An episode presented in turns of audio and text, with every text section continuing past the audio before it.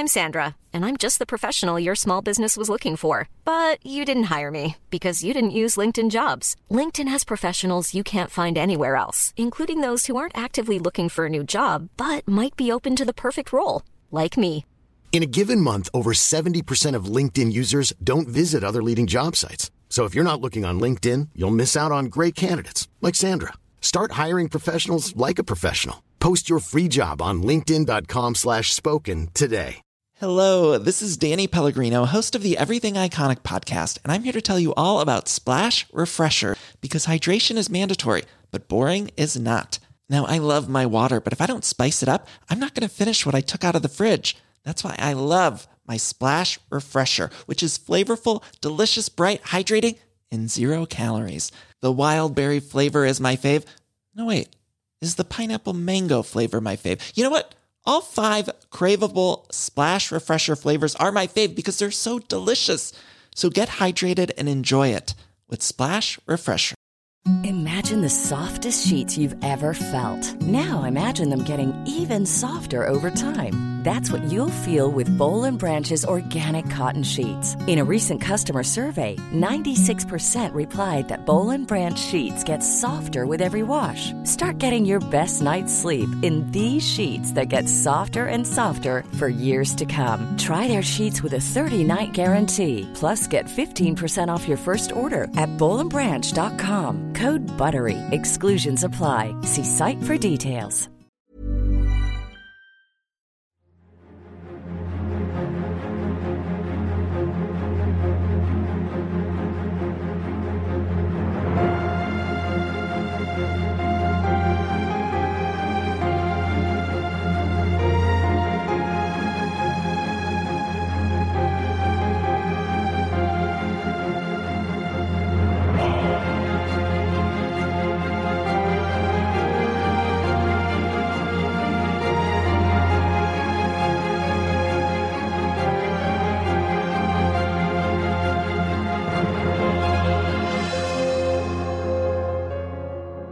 سلام و درود به همراهان عزیز پادکست رخ.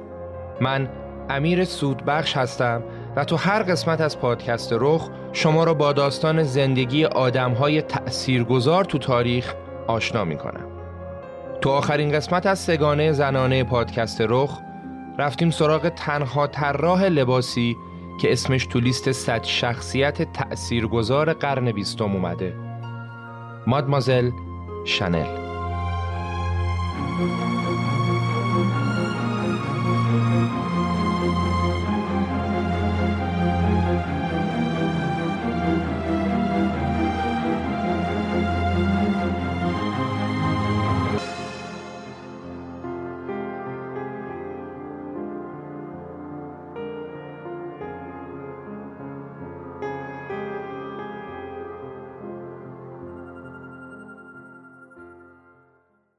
از سگانه زنانه پادکست رخ تو دو قسمت قبلی اول رفتیم سراغ پری کوچک غمگین بانوی شاعر فروغ فرخزاد. بعد هم داستان زندگی دختر جبر بانوی دانشمند ایرانی مریم میرزاخانی دوست داشتنی رو شنیدیم. و الان هم تو قسمت آخر میخوایم راجع به داستان زندگی پرفراز و نشیب گابریل شانل صحبت کنیم. طرح‌های مدرن کاربردی و ساده شانل اونو به یکی از چهره‌های برتر و با نفوذ قرن بیستم تو عرصه مد و فشن تبدیل کرد.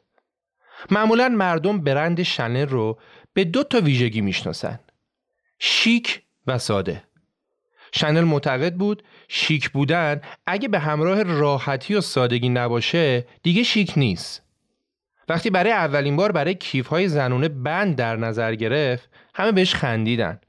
میگفتم مگه کیف زنونم بند داره؟ ولی اون گفت از اینکه کیفامو باید همیشه دستم بگیرم و گمشون کنم دیگه خسته شدم. برای همین یه بند بهشون اضافه کردم که راحت بشم. تجمل کمتر، زیبایی و راحتی بیشتر. شانل طراح لباس و کلاه و جواهرات و بدلیجات بود. ولی شاید خیلی‌ها هم اونو به نام عطر شماره پنجش بشناسن. عطر شانل شماره پنج بعد از سالهای سال هنوزم جز معروفترین و محبوبترین عطرهای دنیاست.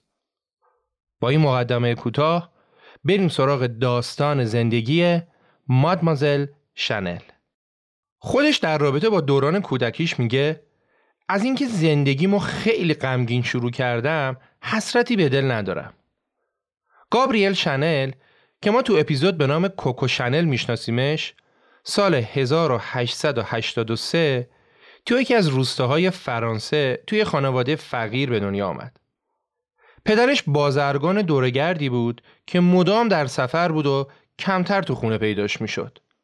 مسئولیت سنگین بزرگ کردن شش تا بچه هم گردن مادر خونه بود.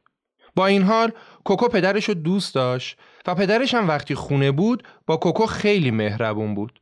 بهش میگفت تو سوگلی منی. لقب کوکو هم باباش روش گذاشته بود. مادرش از سفرهای زیاد پدر خانواده خیلی ناراحت بود. بنده خدا حقم داشت. همسر چند وقت یه بار میومد خونه، چندر گاز بهش پول میداد، بعدم میرفت و اصلا معلوم نبود دیگه کی بخواد برگرده.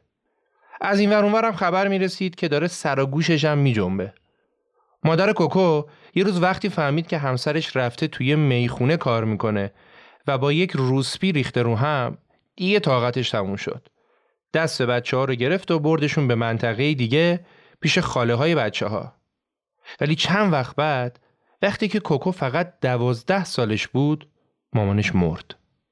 پدرش سه روز بعد از مرگ همسرش خودش رو رسون خونه خاله بچه‌ها و حتی به مراسم تشییع جنازه هم نرسید.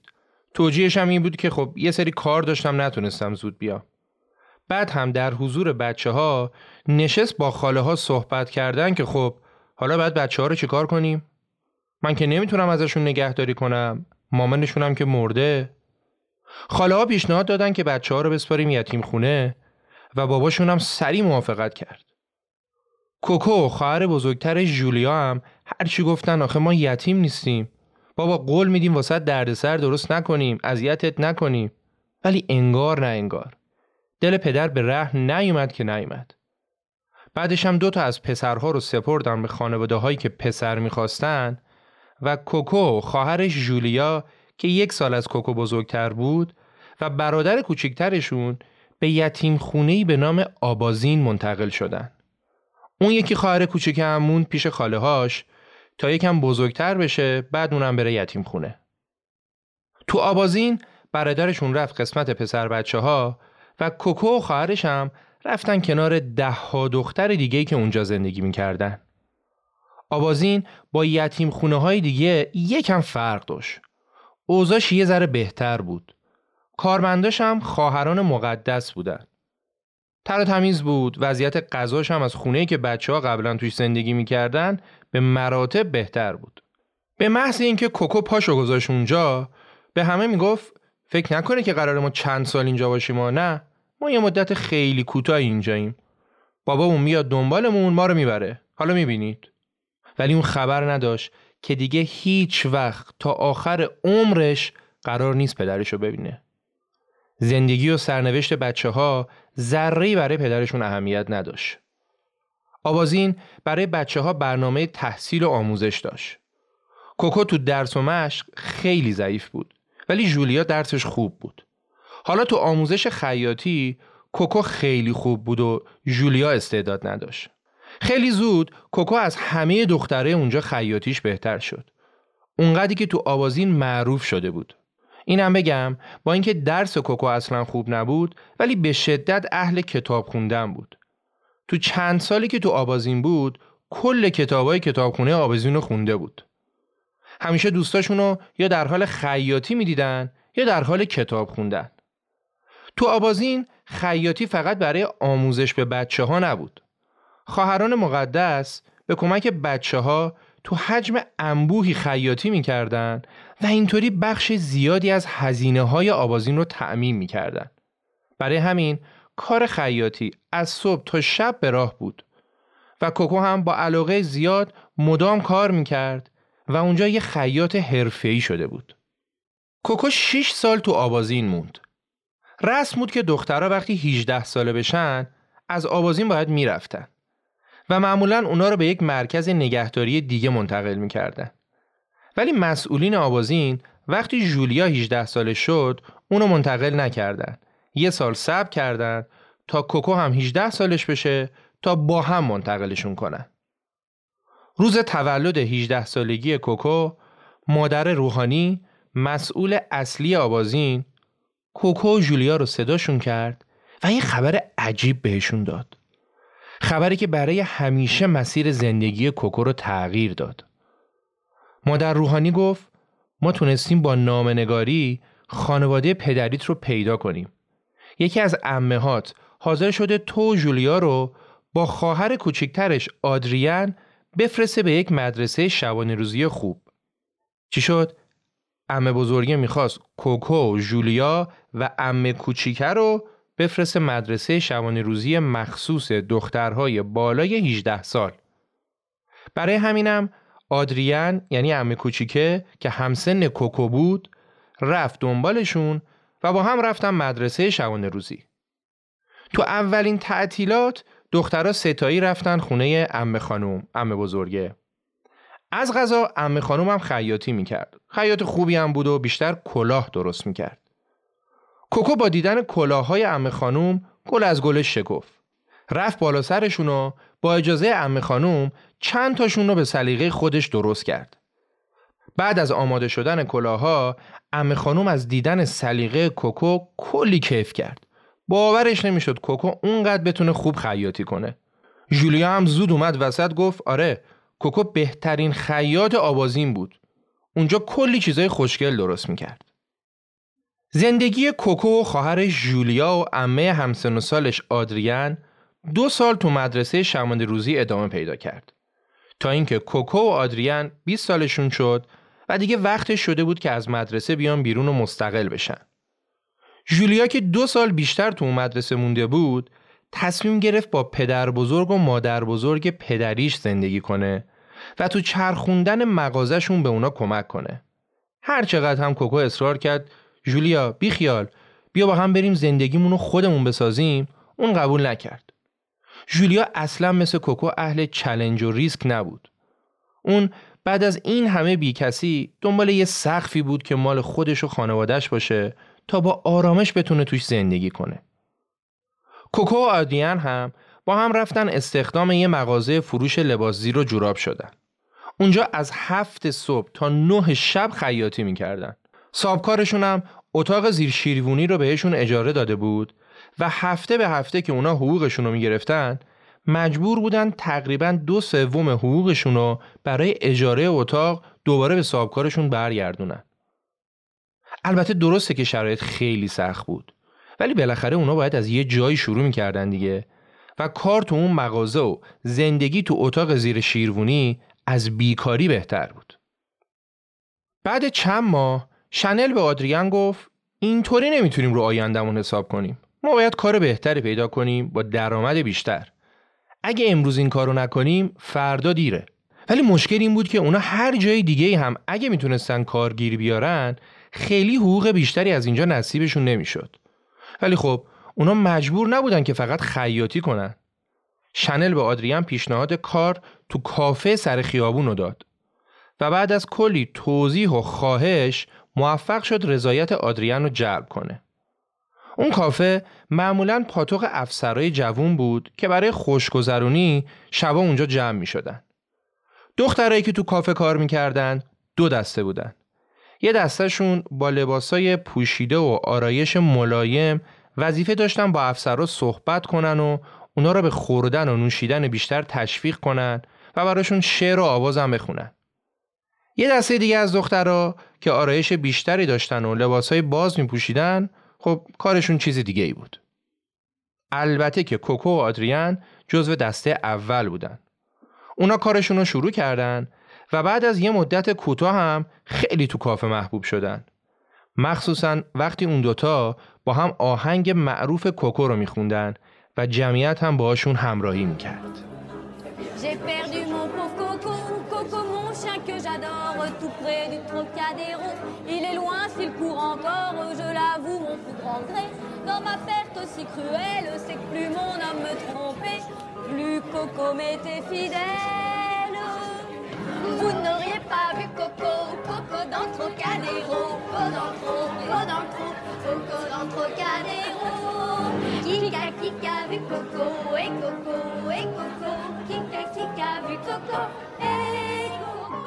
کار تو کافه تو نگاه اول خیلی برای دخترها جذاب نبود.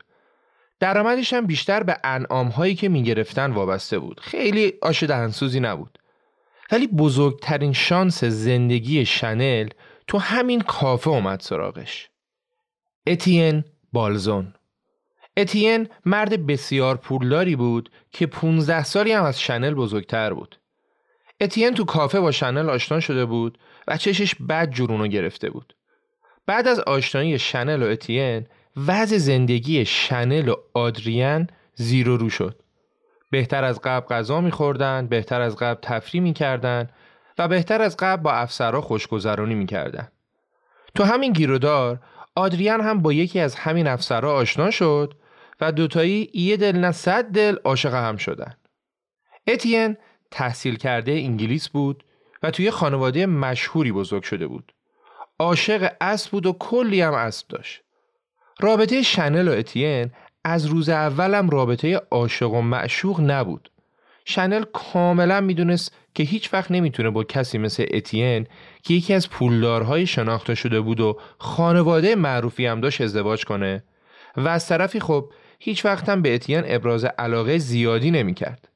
شنل اتین رو دوست داشت ولی هیچ وقت عاشقش نبود و در کنار اینکه ازش خوشش میومد، اتین بیشتر برای اون یک فرصت خوب بود. تقریباً دو سالی از کار کردن دخترها تو کافه میگذشت که آدریان تصمیم گرفت با دوست پسرش ماریس به منطقه نزدیک پاریس بره. ماریس اونجا خونه زندگی مجللی داشت و خانواده‌شو همه میشناختن. خانواده‌ش هم از این خانواده‌های سنتی اصل و نسب‌دار بودن. برای همین ازدواجش با آدریان به همین راحتی‌ها نبود. خانواده‌اش اصلاً راضی نمی‌شدن اون با دختری که چند طبقه ازش پایین‌تره و تو کافه کار می‌کرده ازدواج بکنه.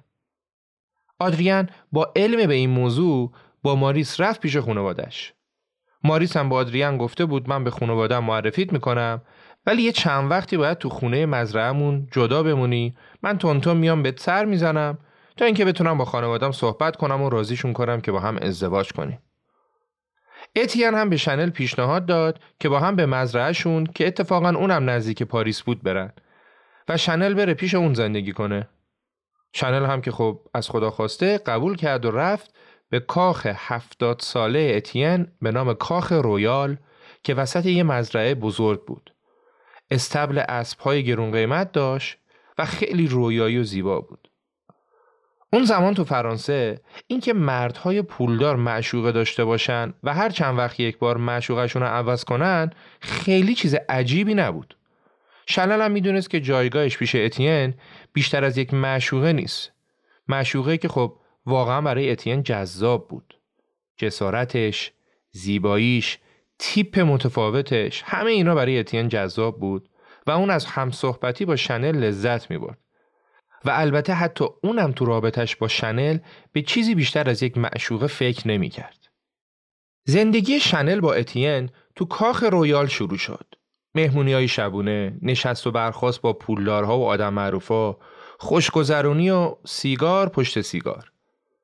شنل هم روزا خودش رو سرگرم کلاه درست کردن می کرد و شبها با بیمیلی تو مهمونی های تکراری اتین شرکت می کرد. اتاقش پر شده بود از کلاهایی که خودش درست کرده بود. یکی از زنای معروفی که گهگاهی به کاخ اتین سر می‌زد، هنرپیشه تئاتر نسبتاً معروفی بود به نام امیلین. از بین همه مهمون‌هایی که به کاخ رویال می‌آمدن، شنل با امیلین رابطه نزدیکی برقرار کرده بود. امیلین معشوقه قبلی اتین بود. زنی مهربون و پرجنب و جوش که برخلاف انتظار اصلا به شنل حسادت نمی کرد و باهاش ارتباط خوبی پیدا کرده بود. توی یکی از مهمونیایی که اتین گرفته بود، شنل امیلین رو به اتاق خودش برد و کلاهایی که درست کرده بود و به اون نشون داد. اون زمان مد بود دیگه، همه زنها کلاه میذاشتن. حتما هم شما تو این فیلم‌ها دیدید از این کلاههای بزرگی که روش کلی تزئینات شلوغ داره و بعضیاشون سبد گل میذاشتن رو کلاه و انگار مسابقه گذاشته بودن که هر چی شلوغ‌تر و گنده‌تر قشنگ‌تر. خانم‌ها همراه با این کلاه‌ها لباس‌های بلند چیندار شبیه لباس عروس می‌پوشیدن، از اونایی که کمر لباس اونقدر باریک بود که دنده‌هاشون رو به هم فشار میداد تازه زیرش هم گن میپوشیدن و دیگه نفس کشیدن واسهشون سخت بود. ولی در هر صورت مد بود و همه خانم‌ها این کارو میکردن. ولی وقتی امیلین رفت به اتاق شنل که کلاهاشو ببینه، دید کلاهای اون خیلی ساده تر از کلاهایی هستن که زنای دیگه سرشون میکنن. منتها در عین سادگی خیلی خوش‌دوخت و قشنگ بودن. کلاهای شنل مثل تیپ خود شنل ساده بودن، راحت بودن و تو طراحیاشون خبری از دکوپوز و شلوغکاری کلاهای دیگه نبود. امیلین یه نگاهی به کلاها کرد و به شنل گفت: نه، قشنگن، بد نیستن. من کلاهاتو ازت میخرم و استفادهشون میکنم. شنل که انتظار همچین مشتری رو برای فروش اولش نداشت، کلی ذوق زده شد. تازه امیلین گفت: من دوستامم میارم اینجا ازت کلاه بخرن و همین کارم کرد و اینطوری شد که شنل تو بیست و پنج سالگی یه دوست صمیمی و یه مشتری به درد بخور برای خودش پیدا کرده بود. شنل همین که موفق شد چند تا دونه از کلاهاشو بفروشه، از اتین خواست که کمکش کنه مزون بزنه و تو مزونش کلاه درست کنه و بفروشه. ولی اتین فقط به این پیشنهاد شنل خندید و گفت: زن که نباید تو وقتی مجبور نیست کار کنه. تازه اونایی هم که مجبورن و کار میکنن اغلب تو کارشون ناموفقن. اتین اصلاً راضی به حمایت مالی از شنل نشد. خودش که تقریباً همیشه بیکار بود، خیلی بیشتر از نیازش پول داشت و کار نمیکرد و با اسباش زندگی میکرد. هر از چنگایی هم معشوقه جدید میگرفت و با مهمونی و جشن و نوشیدن روزاشو سپری میکرد. دنبال دردسر هم نمیگشت. شنل هم این وسط بود دیگه، یه دختر خوشگل متفاوت که آزاری واسش نداشت. دوستش داشت ولی عاشقش نبود. شنل تو مهمونی‌ها کمتر خودشو نشون میداد. تیپش با همه متفاوت بود. یه تیپ ساده با رنگ مورد علاقش مشکی. با هر کسی هم بر نمیخورد. و به جز معاشرت گهگاه با امیلین تو مهمونی‌ها با هر کسی رابطه برقرار نمیکرد. تو یکی از مهمونی‌ها شنل که مثل همیشه حوصله جمع تکراری مهمونا رو نداشت، به اصرار اتین قرار شد بیاد تو جمع. خب چون از قبل آمادگیشو نداشت و لباس حاضر نکرده بود، رفت سر وقت کمد لباسای اتین و شلوار اتین رو با یکی از بلوزاش ست کرد، یکی از کراواتای اتین هم با قیچی برید و حالت داد و آویزون کرد، رفت تو مهمونی. و این برای اولین بار بود که ملت می‌دیدن یه زن تو مهمونی رسمی شلوار می‌پوشه، اونم اینقدر شیک و مجلسی. اینقدر این شلوار پوشیدن خانوما برای مردم عجیب بود که یه بار شنل رفت پارچه فروشی، می‌خواست برای خودش پارچه بگیره که شلوار بدوزه. وقتی به صاحب مغازه گفتش که به من پارچه شلواری بده، صاحب مغازه تعجب کرد. گفت: خانم اصلا صلاح نیست که خانوما شلوار بپوشن. شنل هم جواب داد: صلاحو من میدونم، نه شما.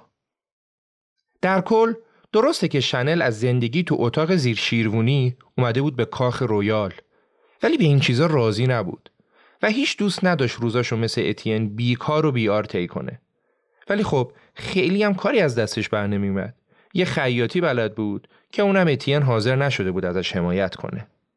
اوضاع همینطور گذشت تا اینکه شنل با دومین مرد تأثیرگذار زندگیش آشنا شد.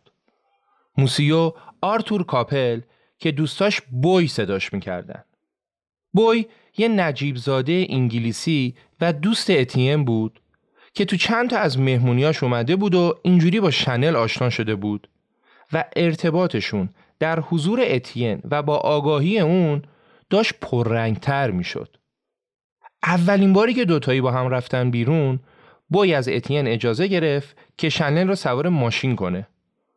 اون زمان تازه ماشین به بازار اومده بود و شنل هم فقط عکس ماشین رو تو روزنامه‌ها دیده بود و مثل هر آدم دیگه‌ای ذوق سوار شدن ماشین رو داشت. پس با هم رفتن و کلی خوش گذروندن. بعد از زمان کوتاهی شنل دید که نه، ارتباطش با بوی مثل اینکه فرق میکنه. شنل بعد از اینکه از پدرش جدا شده بود، دروازه دلش رو روی همه مردا بسته بود و الان هم داشت با مرد ثروتمندی زندگی میکرد که عاشقش نبود. اما الان خودشو عاشق و شیدای بوی میدید. دل رو باخته بود، بعدم باخته بود. بوی اولین مردی بود که شنل داستان واقعی زندگیشو براش تعریف کرد. بوی هم شنل رو دوست داشت. این وسط اتین هم که میدید اینا به هم نزدیک شدن خیلی مقاومتی نمی کرد. اون هنوز شنل رو دوست داشت ولی برای نگه داشتنش خودشو آب و آتیش نمی زد. روزها همینطور پشت سر هم میگذشت و هر روز که میگذشت رابطه بوی و شنل هم به هم نزدیکتر میشد و بیشتر به هم وابسته میشدن. تا اینکه یه روز بوی به شنل گفت با من میای پاریس؟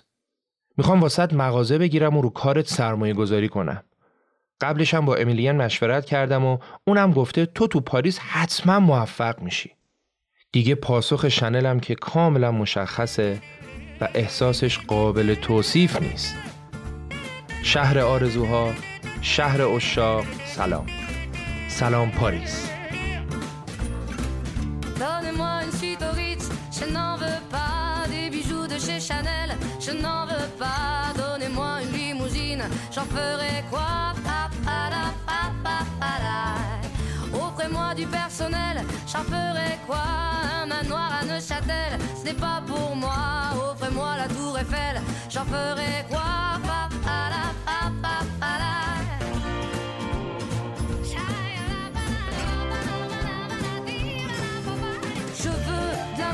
De la joie, de la bonne humeur, ce n'est pas votre argent qui fera mon bonheur. Moi je veux crever la main sur le cœur. Allons ensemble découvrir ma liberté. Oubliez donc tous vos clichés. Bienvenue dans ma réalité.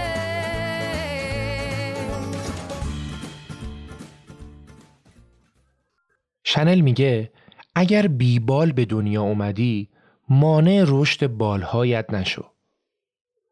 درسته که شنل بی بال به دنیا آمده بود، ولی الان داشت بالاش در می اومد.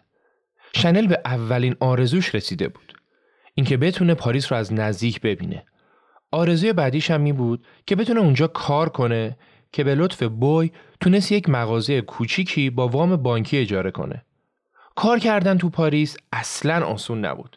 حتی برای امثال بوی و اتین پولدارم سخت بود که بخوان سرمایه زیادی رو با ریسک بالا اونجا هزینه کنن. مغازه شنل خیلی کوچیک بود ولی از اون بدتر محل زندگیش بود که اصلا وضعیت خوبی نداشت. بنده خدا بوی هم بیشتر از این نمیتونه حمایت کنه. شنل کارش رو شروع کرد. از صبح تا شب فقط کلاه درست میکرد و سیگار میکشید. دیگه فضای کوچیک خونه‌اش گنجایش وسایل کار و زندگی شنل رو نداشت تا اینکه یه نامه از طرف اتین واسش اومد. اتین گفته بود میتونی از خونه من تو پاریس استفاده بکنی. اونجا خالیه و تا زمانی که جای مناسب تری پیدا کنی میتونی اونجا بمونی. شنل هم وسایل کار و خرت و پرتاش رو جمع کرد و رفت خونه اتین. شنل یه نفرم که سابقه خوبی تو فروشندگی کلاه داشت و میتونست با خودش مشتریای زیادی بیاره را استخدام کرد. برای افتتاح مغازه همه چی خوب بود تا اینکه نامه‌ای از آدریان برای شنل اومد. آدریان عمه شنل رو فراموش نکردیم دیگه. رفته بود با معشوقش زندگی میکرد به امید اینکه بتونه باهاش ازدواج کنه. تو نامه گفته بود ما هنوز وضعیتمون همون جوریه و بعد از این همه مدت هیچی تغییر نکرده. تو ادامه نامه آدریان یه خبر بد هم برای شنل داشت. اون تو نامه نوشته بود جولیا خواهرت مرده. گفتیم که بعد از جدا شدن شنل از جولیا اون رفت و با پدر بزرگ مادر بزرگش زندگی میکرد. یکم بعد جولیا با یه افسر آشنا میشه و ازش باردار میشه. ولی افسره گذاشته بود رفته بود و دختر رو بی آبرو کرده بود. جولیا هم بعد از به دنیا آمدن پسر بچهش خودکشی کرده بود. شنل بعد از کلی گریه و زاری جواب نامه آدریان رو داد و بهش پیشنهاد داد که اگه دوست داره بیاد پیش اون کار بکنه. و علاوه بر این از آدریان خواسته بود که از اون یکی خواهرش به نام آنتوانت که ازش کوچیک‌ترم بود براش خبر بگیره و اگه میتونه بهش پیغام بده که برای کار بیاد پیشش.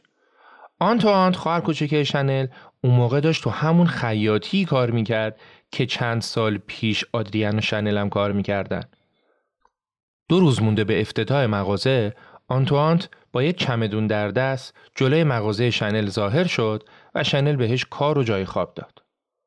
اوضاع فروش مغازه بد نبود. مشتری‌ها به تعدادشون اضافه می‌شد و فروشنده خبره‌ای هم که شنل استخدام کرده بود با خودش کلی مشتری آورده بود. ولی فروش اصلاً کفاف اجاره مغازه و وامی که گرفتن و حقوق پرسنل رو نمیداد. چند تا قسط بانک هم عقب افتاده بود، ولی خب شنل همچنان حمایت بوی رو داشت و بوی بهش اطمینان داشت که اون میتونه اوضاع رو درست کنه. بعد از مدتی شنل علاوه بر کلاه با همکاری آدریان که اومده بود پیشش کار میکرد شروع کرد به طراحی و دوخت لباسهای زنونه. ولی مشکلی که داشت این بود که مغازش برای فروش لباس خیلی خیلی کوچیک بود. شنل شب و روز کار میکرد و تمام توانش رو برای کارش گذاشته بود. بوی که دید دیگه خیلی شنل داره به خودش فشار میاره، یه سفر دو نفره خوب ترتیب داد. با شنل چند روزی رفتن استراحت. سفرم خیلی عالی بود و حسابی خوش گذشت. وقتی داشتم برمیگشتن خونه، نزدیکای مقصد که بودن، شنل دید که بوی مسیر همیشگی رو نمیره. یکم که رفتن جلو، روبروی یک ساختمون سفید با نمای آجری وایسادن و شنل گفت جریان چیه؟ بوی جواب داد پیاده شو میفهمی. شنل وقتی پشت سر بوی وارد مغازه پایین ساختمون شد، یهو صدای تشویق و سوت همکاراش و کارمنداش بلند شد. بوی برای شنل مغازه جدید و بزرگتری رو تو جای بهتری اجاره کرده بود. انقدر نگید خدا شانس بده یا خدا بده از این بوی ها. شنل تو مغازه جدیدش خیلی موفق بود. اون علاوه بر فروش کلاه، برای اولین بار لباس‌های کشبافت رو مد کرد. لباس‌های کشبافت با طرح‌های ساده و کت‌های زنونه برای اولین بار مد می‌شدن و جایگزین کلاه‌های پردار و پرحجم و پیراهن‌های چینچین بزرگ و تنگ و شلوغ می‌شدن. طرح‌های شنل خلوت و ساده بود. وقتی طرحش مد می‌شد، زن‌ها علاوه بر اینکه داشتن مد جدید می‌پوشیدن، از راحتی و آسایشی که تو لباساشون داشتن هم لذت می‌بردن. شنل ایدهش این بود که زنها موجودات تزیینی و عروسک نیستن که بخوام به خودشون هزار تا زحمت بدن و پدر خودشون رو در بیارن که خوشتیپ و زیبا باشن. میگفت زنها باید در عین حال که از پوشششون لذت میبرن، تو لباسی که میپوشن راحت باشن و تو مغازه جدیدش هم با طرح‌های جدید و قشنگش روز به روز به مشتریاش اضافه میشد. ولی معمولاً وقتی شما همه چیز رو تحت کنترل داری و فکر میکنی که همه کارها داره طبق برنامه پیش میره، زندگی اتفاقهایی رو برات رقم میزنه که بهت ثابت کنه نه بابا، اینجوری هم که تو فکر میکنی نیست. برای شنل هم اوضاع داشت خوب پیش میرفت تا اینکه یک تلگراف از بوی براش رسید که توش سه تا جمله نوشته بود: برای جنگ احضار شدم، مزون را نبند، دوستت دارم بوی. سه جمله، ده کلمه و تمام. بوی گفته بود مزون رو باز نگه دار، ولی شروع جنگ جهانی اول باعث شده بود که اوضاع مالی اصلا خوب پیش نره. البته شنل میخواست حالا که جنگ شروع شده از این موقعیت استفاده کنه و برای زنایی که پشت جبهه کار میکنن یا از مصدومین نگهداری میکنن لباسهای کشبافت راحت تولید کنه و همین کارو هم کرد. تو زمانی که همه بیزینس‌ها به خاطر شروع جنگ تحت تاثیر قرار گرفته بود، شنل این موقعیت رو برای خودش تبدیل به فرصت کرد و به جای اینکه کاسه چه کنم چه کنم دستش بگیره، یه فکر بک کرد و کارش رو تو زمان جنگ هم پر رونق‌تر از گذشته ادامه داد. آدریان هم که معشوقش رفته بود جبهه، حسابی کمکش میکرد. البته آدریان همچنان با معشوقش ازدواج نکرده بود و همچنان داشت صبر میکرد. بعد از یک سال که از اعزام بوی به جنگ میگذشت، اون تونست مرخصی بگیره و برگرده پیش شنل و دوتایی با هم یه سفر تفریحی عاشقانه برن. جایی که رفتن منطقه نزدیک مرز اسپانیا بود به نام بیاریتس. اونجا از اون منطقه‌ای بود که معمولا پولدارها برای تفریح و خرید و گردش میمدن اونجا. همونجا شنل به پیشنهاد دوستایی که اونجا پیدا کرد تصمیم گرفت یه شعبه هم اونجا باز کنه و اینطوری با احتساب دو شعبه دیگه که داشت این سومین شعبه شنل حساب میشد که اتفاقاً خیلی هم پردرآمد بود. وقتی از سفر برگشتن، بوی مجبور شد برگرده به جبهه. البته قبل از بازگشتش سرمایه هنگفتی رو به حساب شنل ریخ تا اون بتونه کارش رو گسترش بده و شعبه های جدیدش رو باز کنه. بعد از رفتن بوی، شنل با کمک اتین که براش به هر بدبختی بود پارچه جور میکرد، تونست مواد اولیه‌اش رو جور کنه و سفارشات بیشتری قبول کنه. سفارشات اونقدر زیاد بود که شنل با وجود اینکه در مجموع سیصد کارمند و خیاط استخدام کرده بود، ولی بازم فرصت تولید همه اونا رو پیدا نمی‌کرد. شنل دیگه حسابی معروف شده بود. عکس خودش و طرح‌هاش رو مجلات مختلف اروپایی و آمریکایی چاپ می‌شد. شنل مغازه‌هاش رو بزرگ و بزرگتر می‌کرد و تونست تمام بدهیاش به بوی به علاوه سودشون هم بهش برگردونه. بعد از تمام شدن جنگ و پیروز شدن جبهه فرانسه، بوی که تو جنگ خیلی از خودش شجاعت نشون داده بود، معروف شده بود. شنل هم که دیگه تو پاریس همه میشناختن و رابطه این دو عکس‌هاشون سوژه همیشگی مطبوعات بود. بوی همچنان شنل رو دوست داشت. میرفت لندن و هر وقت میومد پاریس مستقیم میرفت پیش شنل. گفتیم دیگه بوی انگلیسی بود و همیشه پاریس نمیموند. ولی کم کم شنل احساس کرد که داره یه چیزایی تغییر میکنه. بوی اون مرد همیشگی نیست. کمی بعد یه روز بوی به شنل گفت: کوکو، من دارم ازدواج میکنم. اسمش دیاناست. دختر یه لرده و خانواده هامون به این وصلت راضی‌ان. حقیقت اینه که همونطوری که شنل معشوقه اتیم بود، الانم معشوقه بوی بود و امیدی به ازدواج با بوی نداشت، چون اصلا خانواده هاشون به هم نمیخورد. بوی اشراف زاده کجا؟ شنلی که توی یتیم خونه بزرگ شده کجا؟ و این چیزا برای ازدواج حداقل اون زمان خیلی مهم بود. ولی شنل امید داشت. امید داشت هر طور شده بتونه با بوی ازدواج کنه، که البته بوی هیچ وقت بهش قول ازدواج نداده بود.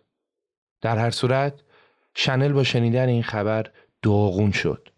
هیچ وقت حتی دوست نداشت به این روز فکر کنه. هیچ وقت کسی رو به اندازه بوی دوست نداشت. واقعا عاشقش بود و الان که همه چیز داشت، با از دست دادن بوی انگار همه چیزشو داشت از دست میداد. شنل مغرور سعی کرد جلوی بوی خیلی خودشو قوی نشون بده و غرورشو لکه‌دار نکنه و وقتی بوی داشت میرفت خیلی خشک و رسمی ازش خداحافظی کرد. بعد از رفتن بوی، شنل ساعتهای متمادی گریه کرد. گریه کرد، گریه کرد و به خودش قول داد که الان گریه میکنم، ولی این آخرین باریه که به خاطرش گریه میکنم. این آخرین باریه که اجازه میدم اون یا هر مرد دیگه‌ای منو انقدر خار و پریشون کنه. قسم میخورم دیگه همچین اجازه‌ای رو نه به اون نه به هیچ مردی نمیدم. یکم گذشت و خبر ازدواج و مراسم ازدواج بوی هم اومد. یه ماه بعد از ازدواج بوی هم همسرش باردار شد. شنل که الان سی و شش سال داشت، وقت خودش رو بین سه تا مزونی که داشت میگذرون و تو کارش هر روز از روز قبل موفق‌تر بود. نفر بعدی که قرار بود شنل رو ترک کنه، خواهر کوچیکش آنتوانت بود که با یک افسر کانادایی آشنا شده بود و باهاش رفت کانادا. آنتوانت رو یادمونه دیگه، بعد از مرگ جولیا شنل رو آورده بود پیش خودش و الان که دیگه بزرگ شده بود، علیرغم مخالفت شنل با یه افسر کانادایی آشنا شد و باهاش رفت کانادا و شنل تنها تر از قبل شد. شنل یکی دو باری تو مهمونی و رستوران بوی رو کنار همسرش دید و حتی یه بار تو رستوران بوی بهش نزدیک شد و بهش ابراز علاقه کرد. ولی خب شنل به خودش قول داده بود که دیگه کاری به کارش نداشته باشه و به بوی گفت دیگه هیچ علاقه‌ای بهت ندارم و اصلا هم تحویلش نگرفت. تحویلش نگرفت تا اینکه یه شب بوی با دو تا توله سگ به دست اومد دم خونه شنل. شنل در رو باز کرد، گفت چیه، چی میخوای؟ بوی گفت چون دیگه منو دوست نداری، این دوتا رو واسه آوردم که شاید همدبت بشن، از تنهایی درت بیارن. شنل گفت نکنه زن دیگه اینا رو نمیخواسته آوردیشون برای من. کات. ده دقیقه بعد شنل تو آغوش بوی غرق در بوسه، قول و قراری هم که با خودش گذاشته بود پر. و این آغاز رابطه دوباره بوی با شنل بود. اونم در حالی که زن بوی هم میدونست اون میاد پاریس پیش شنل و حتی با وجود اطلاع از این ماجرا برای بار دوم هم حامله شد. بوی هم یه پاش لندن بود پیش زن و بچهش، یه پاش هم پاریس بود ور دل شنل. چند ماهی به همین وضعیت گذشت. نزدیک تعطیلات سال نو بود. دقیق‌تر بگم، یه روز مونده به آغاز سال هزار و نهصد و بیست.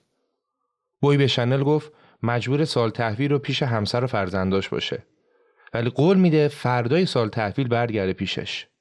شنل هم به اجبار قبول کرد و بوی رفت پیش خانواده‌اش.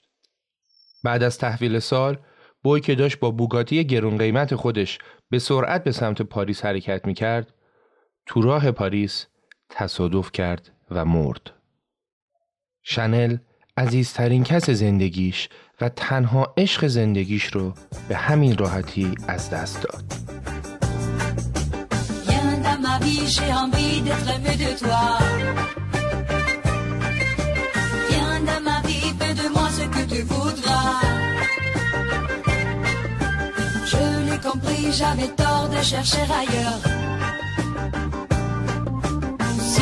Chemin, je n'ai pas trouvé le bonheur. Viens dans ma vie, j'ai envie d'être aimé de toi. Toi, tu seras le seul dans mon cœur.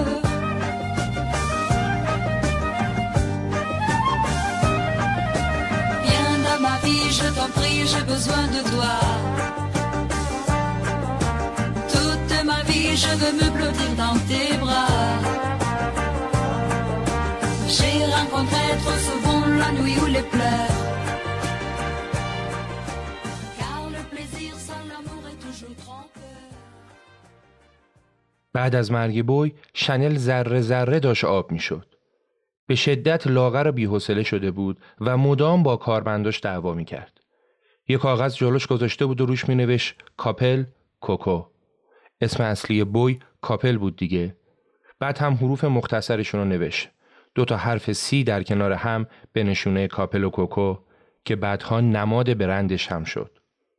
شنل از خونه‌ای که با بوی توش زندگی می‌کرد هم رفت به سوئیتی تو هتل معروف ریتز پاریس.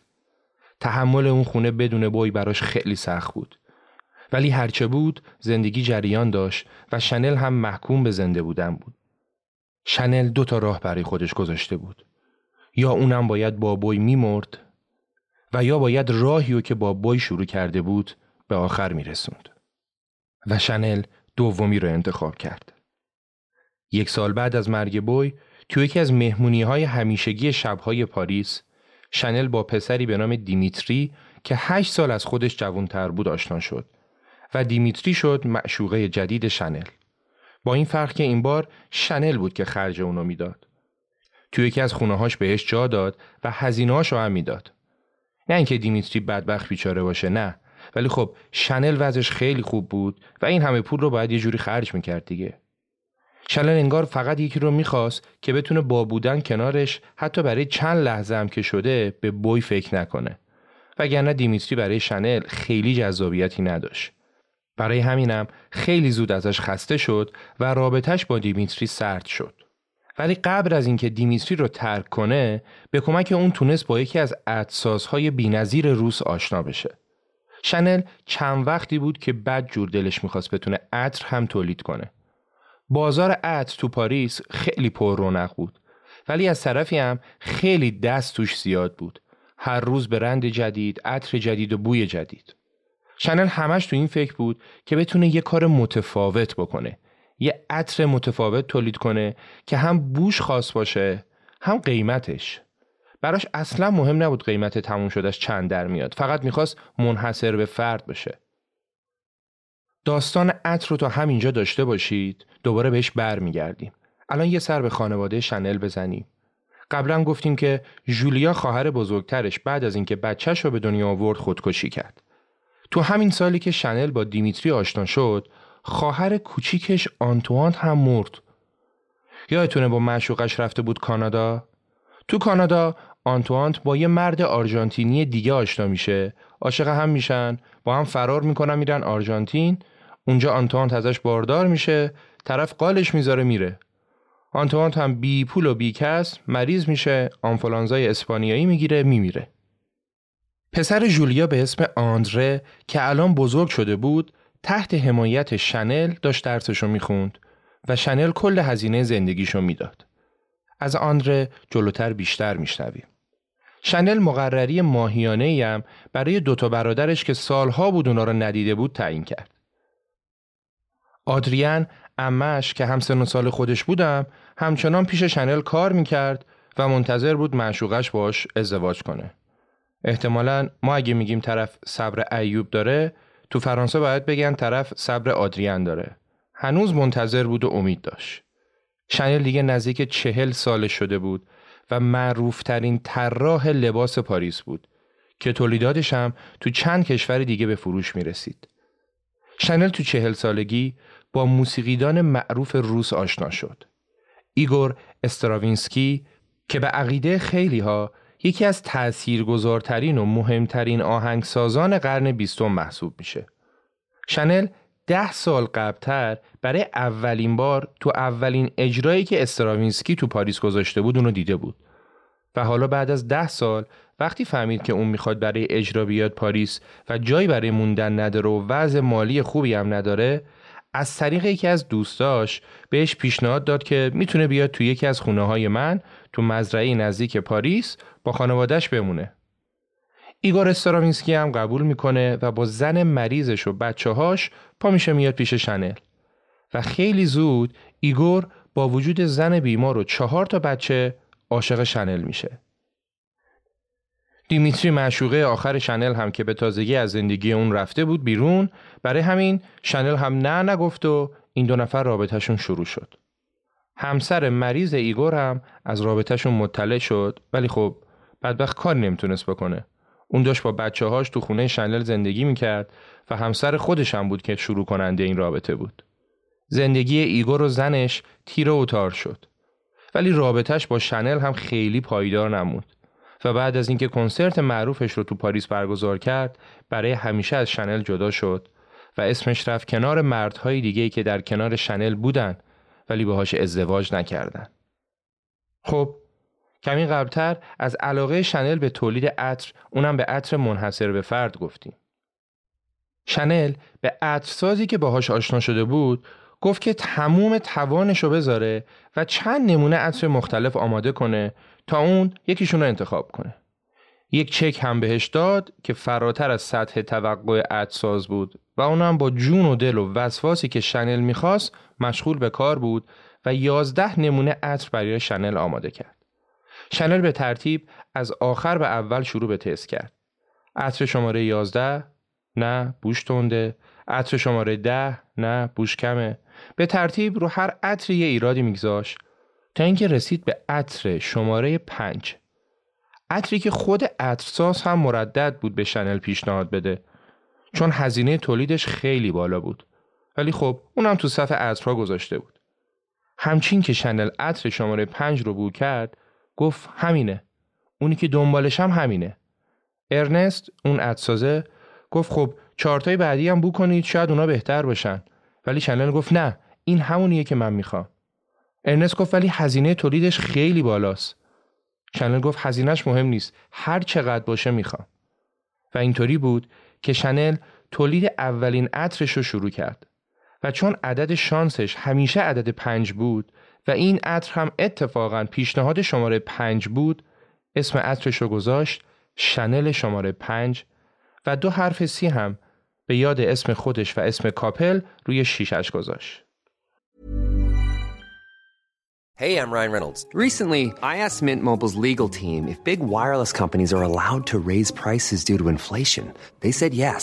And then when I asked if raising prices technically violates those onerous two-year contracts, they said, what the f*** are you talking about, you insane Hollywood ass So to recap, we're cutting the price of Mint Unlimited from thirty dollars a month to just fifteen dollars a month. Give it a try at mintmobile.com slash switch. forty-five dollars up front for three months plus taxes and fees. Promoting for new customers for limited time. Unlimited more than forty gigabytes per month. Slows full terms at mint mobile dot com.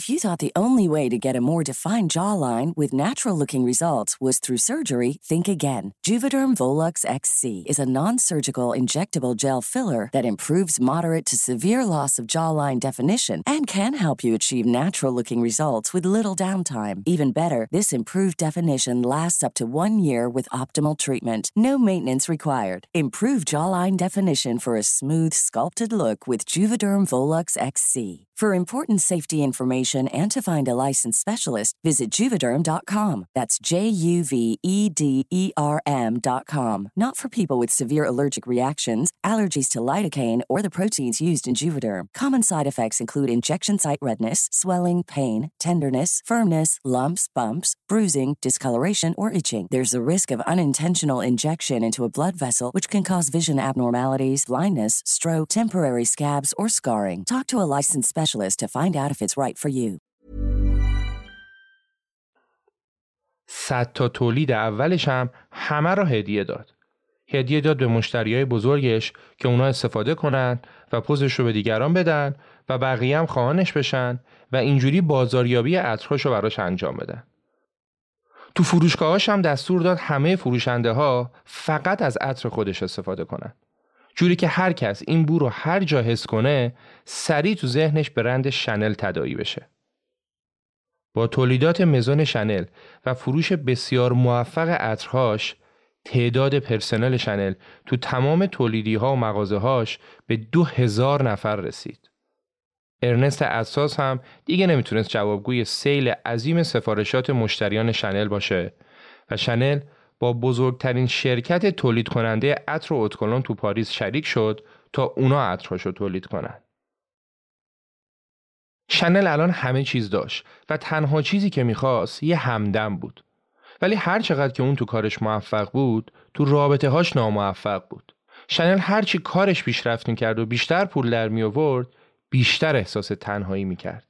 تا اینکه در شب تولد چهل سالگیش با بندور آشنا شد. تولد چهل سالگی شنل وسط آب روی یک کشتی مجلل گرفته شده بود و شنل هر کسی رو که تو زندگیش میشناخت دعوت کرده بود تو مهمونی. از اون مهمونیایی که تو روزنامه ها و مجلات در موردش صحبت میکنن و نقل محافل میشه. شنل تو مراسم تولدش از طریق یکی از دوستاش با بندور آشنا شد. این آقای بندور دوبار ازدواج کرده بود و الان تو مراحل قانونی طلاق همسر دومش بود. انگلیسی بود و خیلی هم از شنل پولدارتر بود. خیلی. اونقدری که وقتی شنل شب تولدش رفت روی عرشه کشتی بندور که همون حوالی بود، از تجملات کشتی دهنش باز مونده بود. خود شنل جز پولدارای پاریس به حساب می اومد، ولی ثروت بندور خیلی بیش از این حرفا بود. بندور کلی از شنل خوشش اومد و براش کم نمیذاش. جواهرات، الماس، یاقوت، مروارید و هر چیز با ارزش دیگه‌ای رو به شنل هدیه میداد تا بتونه دلشو به دست بیاره و به دستم آورد. شنل رفت انگلیس و تسلیم رفتارهای عاشقانه بندور شد. روزنامه‌های انگلیسی عکسشون رو صفحه اول می‌زدن و بندور شنل رو به مهمونیاش دعوت می‌کرد و اون رو به دوستاش معرفی می‌کرد.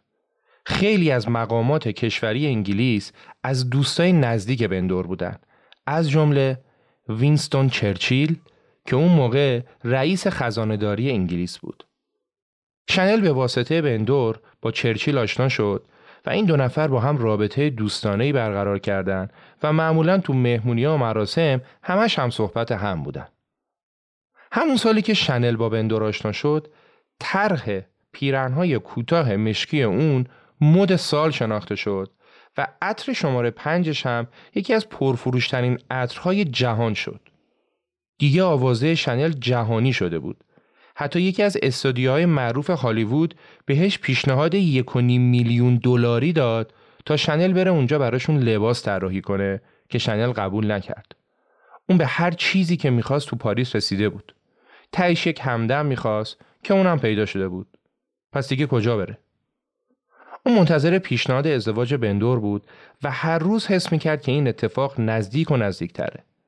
شنل و بندور حتی تو بندر مونت کارلو یه عمارت بزرگ و اشرافی هم خریدن که البته با اصرار شنل، شنل بود که پولشو داد. اونا تصمیم گرفتن اونجا خونه تنهاییشون باشه تا بتونن سالها با هم اونجا تو آرامش زندگی کنن. چند سالی از رابطه شنل با بندور گذشته بود.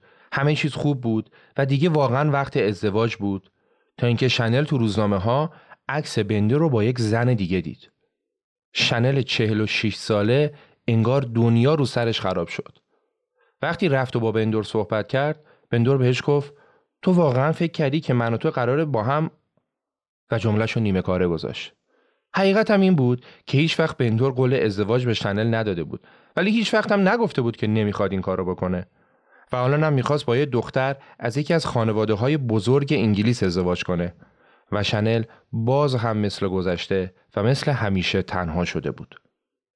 تو همین دوران بود که بازار سهام آمریکا سقوط کرد و رکود اقتصادی از آمریکا شروع شد و کمتر از یک سال به پاریس هم رسید. از آمریکا گزارش می رسید که بعضی از سرمایه‌دارهایی که زندگیشون رو تو سقوط بازار سهام باخته بودن خودکشی می کردن تا مجبور نباشن زیر بار فقر برن. وضعیت کار شنل هم مثل همه بیزینس های دیگه تحت تاثیر رکود اقتصادی قرار گرفت. از آمریکا مجدد برای شنل پیشنهاد اومد که برای طراحی لباس بره اونجا. با توجه به کاهش درآمد مزدونها و کاهش سفارشات، شنل پیشنهاد یک میلیون دلاری اونا رو قبول کرد. چند وقت قبلش پیشنهاد یک و نیم میلیون دلار بود، ولی الان شده بود یک میلیون دلار. ولی باز شنل قبول کرد. البته با این شرط که کارهاش رو تو پاریس بکنه و مجبور نباشه کل یک سالی که قرارداد بسته بود و تو آمریکا بگذرونه. شنل کارش رو شروع کرد، ولی اصلاً موفقیت پاریس رو تو آمریکا نداشت و برای اولین بار بود که شنل تو کارش شکست می‌خورد. تو دورانی که همش خبر بد می اومد، یه اتفاق خیلی شیرین هم افتاد. بالاخره بعد از نزدیک به سی سال آدریان با معشوقش ازدواج کرد. اصلا داستان زندگی و عشق عاشقی آدریان خودش یه اپیزود جدا میخواد. سی سال منتظر بودن و در نهایت هم به هم رسیدن. با رفتن آدریان، شنل بیشتر از همیشه احساس تنهایی میکرد و از ته دل دوست داشت که اونم یکی رو داشته باشه که تو دوران پیریش بتونه باهاش روزاشو سپری کنه. دیگه سطح توقعش هم آورده بود پایین، ولی بازم کیس مناسبشو پیدا نمی‌کرد تا اینکه با مردی به نام آیریب آشنا شد. آیریب جوارفروشی داشت. یه مجله را مدیریت می‌کرد و وضع مالی متوسطی داشت و تنها مشکلش این بود که زن داشت. که اونم بعد از چند وقتی که با شنل خوشگذرانی کرده آشنا شد و ازش خوشش اومد، زنشو طلاق داد و خیلی سریع هم به شنل پیشنهاد ازدواج داد. آیریب اولین مردی بود که رسما به شنل پیشنهاد ازدواج میداد و شنل هم سریع قبول کرد. شنل با کمک آیریب رفت تو کار طراحی جواهرات و بدلیجات و این کارش هم مثل همه کارهای دیگه‌اش گرفت. حتی تو دورانی که مردم خیلی وضعیت مالی خوبی نداشتن، اون کارش رونق داشت، چون دقیقاً میدونست چه کاری رو چه زمانی انجام بده. اون دیگه الان پنجاه ساله شده بود و آخرین چیزی که میخواست آرامش در کنار همدمش بود که اونم تقریباً بهش رسیده بود. قرارمدار ازدواجم با آیریب گذاشت، ولی ولی آیریب مرد. آیریب تو پنجاه و دو سالگی تو زمین تنیس خونه شنل سکته قلبی کرد و قبل از اینکه بتونه با شنل ازدواج کنه مرد. شنل های های گریه میکرد. البته معلوم نبود برای آیریب گریه میکنه یا برای بخت سیاه خودش. شنل شبها فقط با آرام بخش میتونست بخوابه و اگه یه شب قرصاشو نمیخورد خوابش نمیبرد. اوضاع به همین منوال گذشت تا اینکه هیتلر مسیر زندگی کل مردم اروپا و شاید مسیر زندگی همه مردم جهان را عوض کرد. جنگ جهانی دوم شروع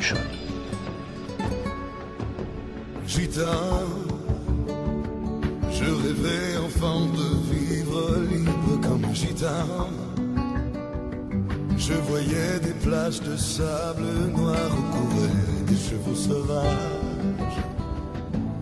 Et je dessinais dans mes cahiers les sentiers secrets des montagnes d'Espagne. Gitan, quand plus tard j'apprenais mes premiers accords de guitare, sur les routes je partais sans bagage en rêvant d'autres paysages.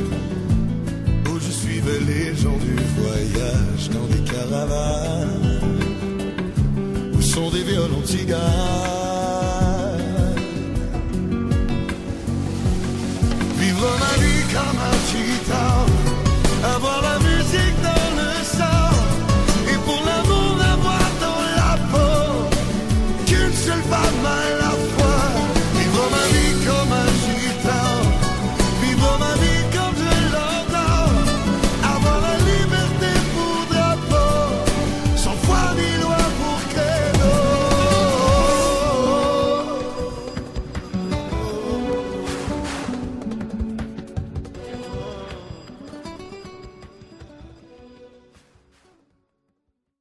وقتی جنگ شروع شد شنل پنجاه و شش سالش بود.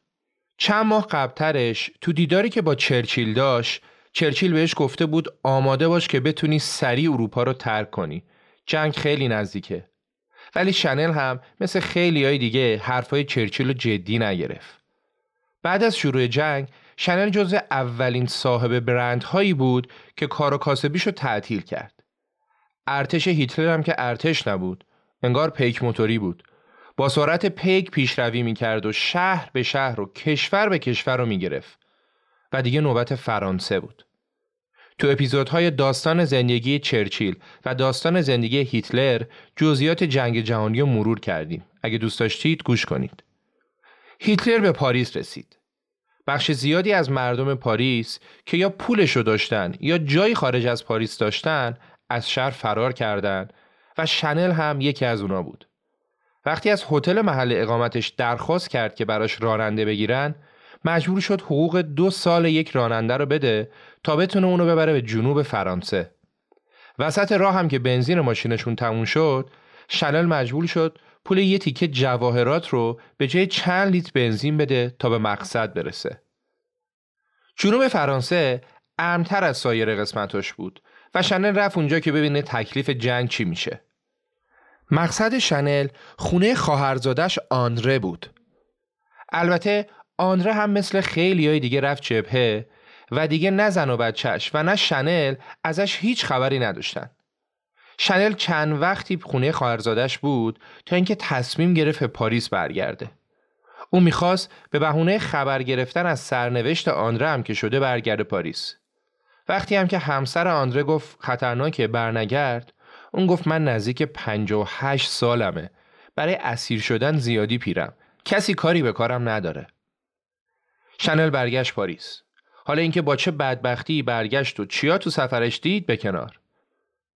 وقتی رسید پاریس، مستقیم رفت همون هتل ریتز که سالها توی یکی از سویتاش داشت زندگی میکرد.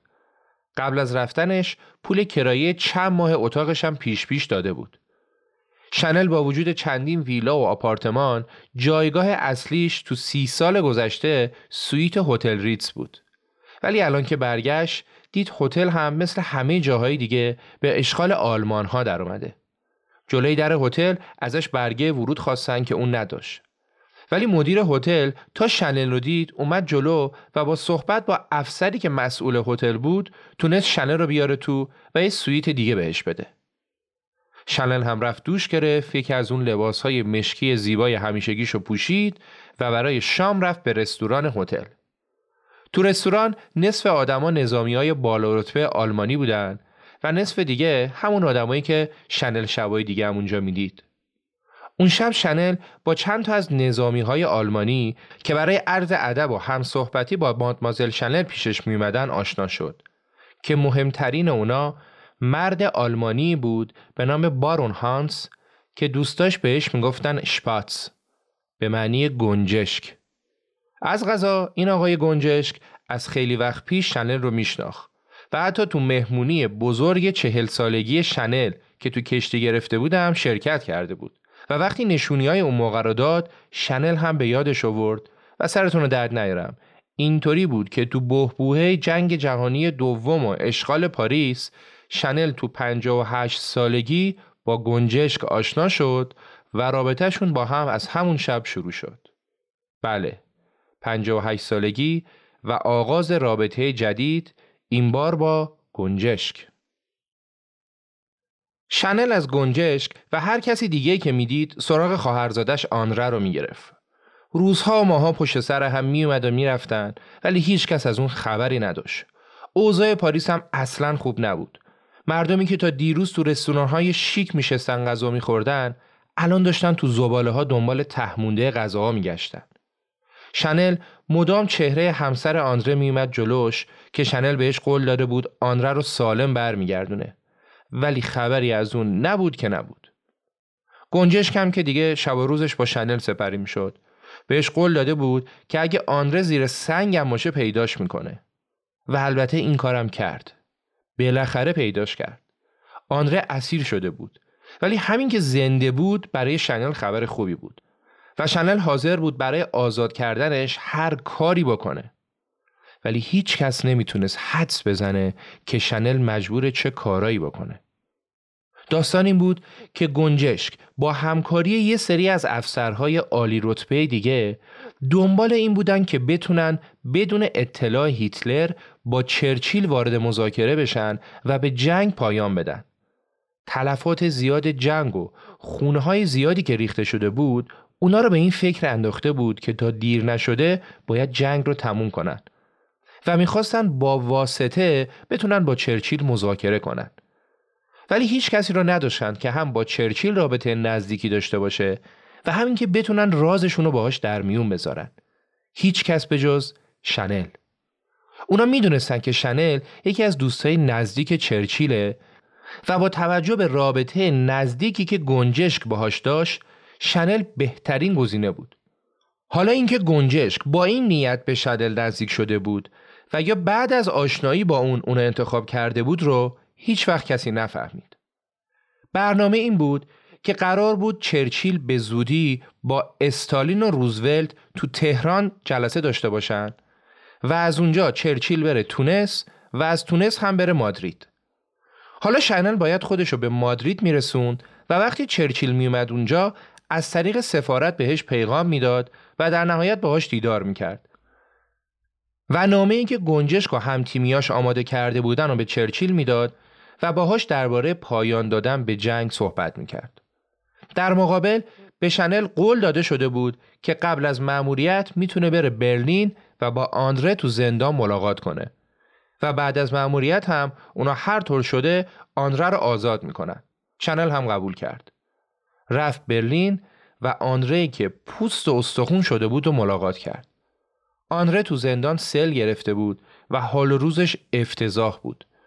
شنل بعد از ملاقات با آندره و قول دادن به اون که به زودی آزادت میکنم بلافاصله از برلین برگشت و عازم مادرید شد و رفت اونجا و منتظر مون که چرچیل هم بیاد مادرید. ولی چرچیل از تهران رفته بود تونس و اونجا به شدت مریض شده بود و سفر مادریدش و دیدار با ژلنار فرانکو رو کنسل کرده بود و اینطوری نقشه اونا هم نقشه براب شده بود و شنل شصت و یک ساله هم برگشت پاریس. هر روز که از جنگ میگذشت احتمال شکست آلمان بیشتر میشد. پایان آغاز شده بود. با ورود اولین سربازهای ارتش فرانسه برای بازبسگیری کشورشون به شمال فرانسه، آلمانی‌ها که شکستشون رو حتمی می‌دیدن، یکی یکی از پاریس رفتن و گنجشک هم پر کشید رفت آلمان. قبل رفتنش هم به شنل پیشنهاد داد که با من بیا بریم آلمان. اینجا بعد از اینکه ارتشی‌ها بیان، هر کسی که با آلمان‌ها رابطه داشته کشته میشه.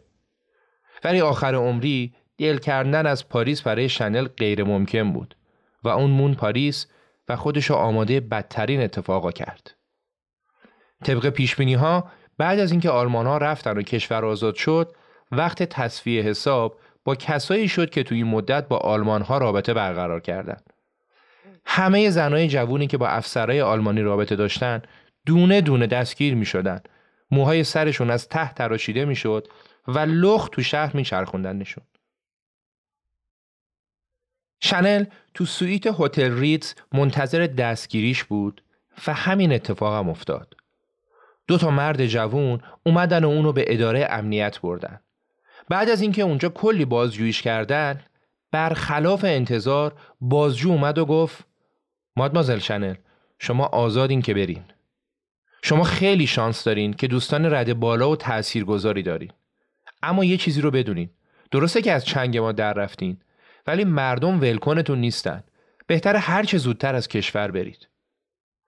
دقیقاً معلوم نشد که چه کسی ضمانت شنل رو کرده بود، ولی احتمال خیلی زیاد خود چرچیل واسطه شده بود که بهش کاری نداشته باشن.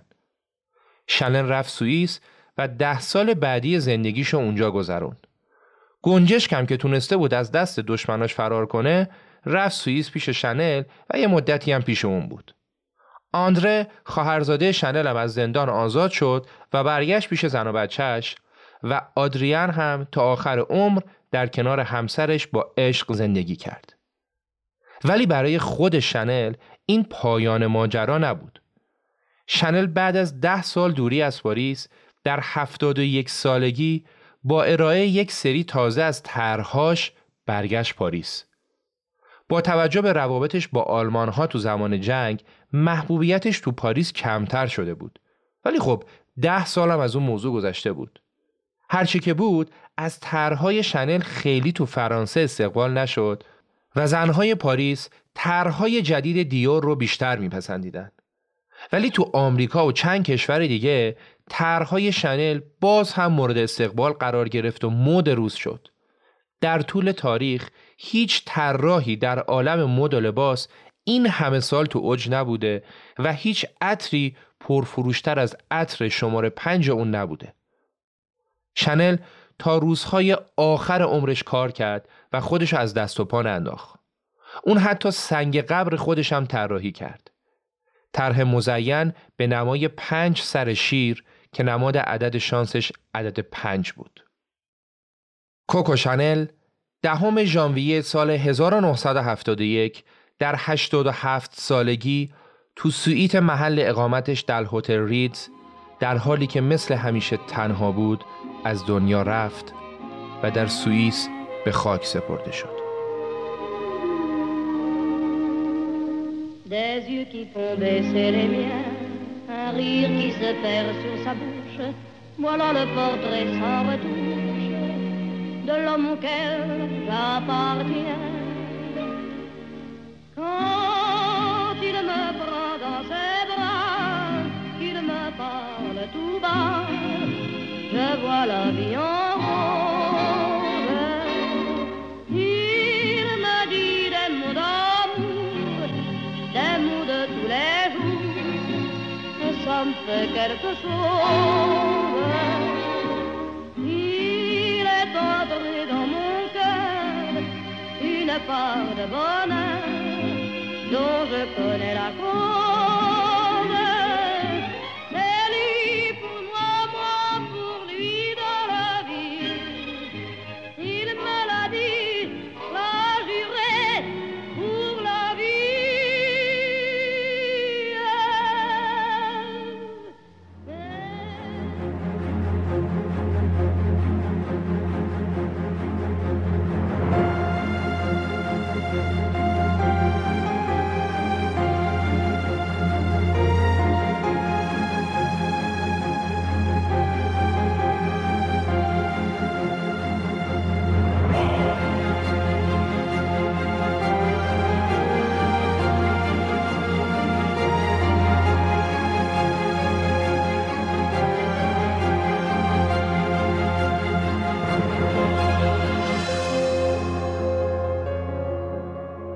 اپیزود بیست و یک پادکست رخ رو شنیدید که با همکاری غزال قبادی و انوشه شهیدی تولید شده.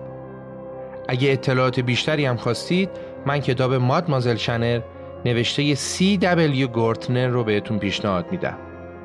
و سپاس از تمام شما عزیزانی که پادکست رخ رو گوش میدید و اون رو به دوستانتون معرفی میکنید و اینطوری از ما حمایت میکنید. به امید دیدار، امیر سودبخش، اردیبهشت هزار و چهارصد.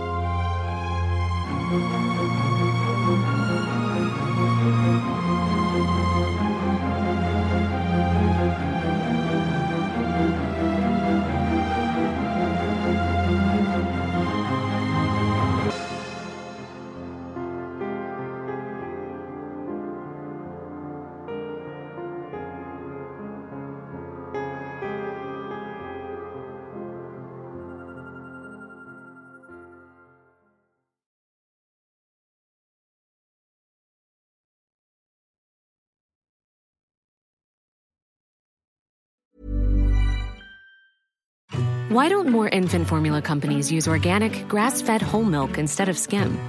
Why don't more infant formula companies use the latest breast milk science?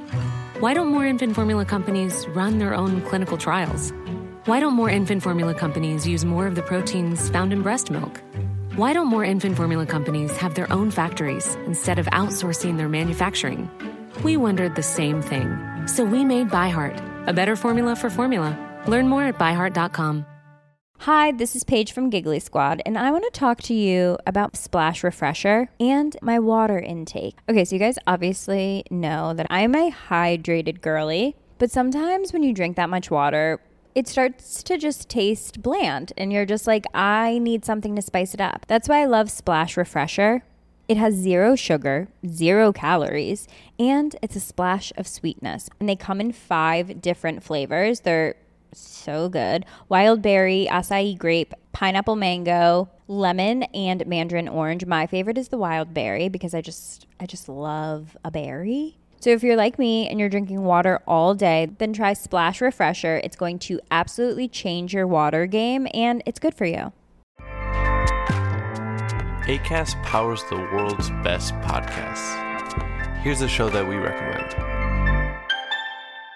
The Real Housewives is a guilty pleasure for most. But if you're looking to not feel guilty about that pleasure, tune in to Everything Iconic with me, Danny Pellegrino, where I break down all the messy moments and behind-the-scenes antics of Bravo's popular franchise. And on Everything Iconic, I also interview celebrity guests like Kelly Ripa, Keke Palmer, Drew Barrymore, Cameron Diaz, and more about their guilty pleasures, their past work, and so much more. So if you're pop culture obsessed and find yourself watching way too much reality T V like me, tune in to Everything Iconic with Danny Pellegrino, wherever you listen to podcasts. Acast helps creators launch, grow, and monetize their podcasts everywhere. Acast dot com.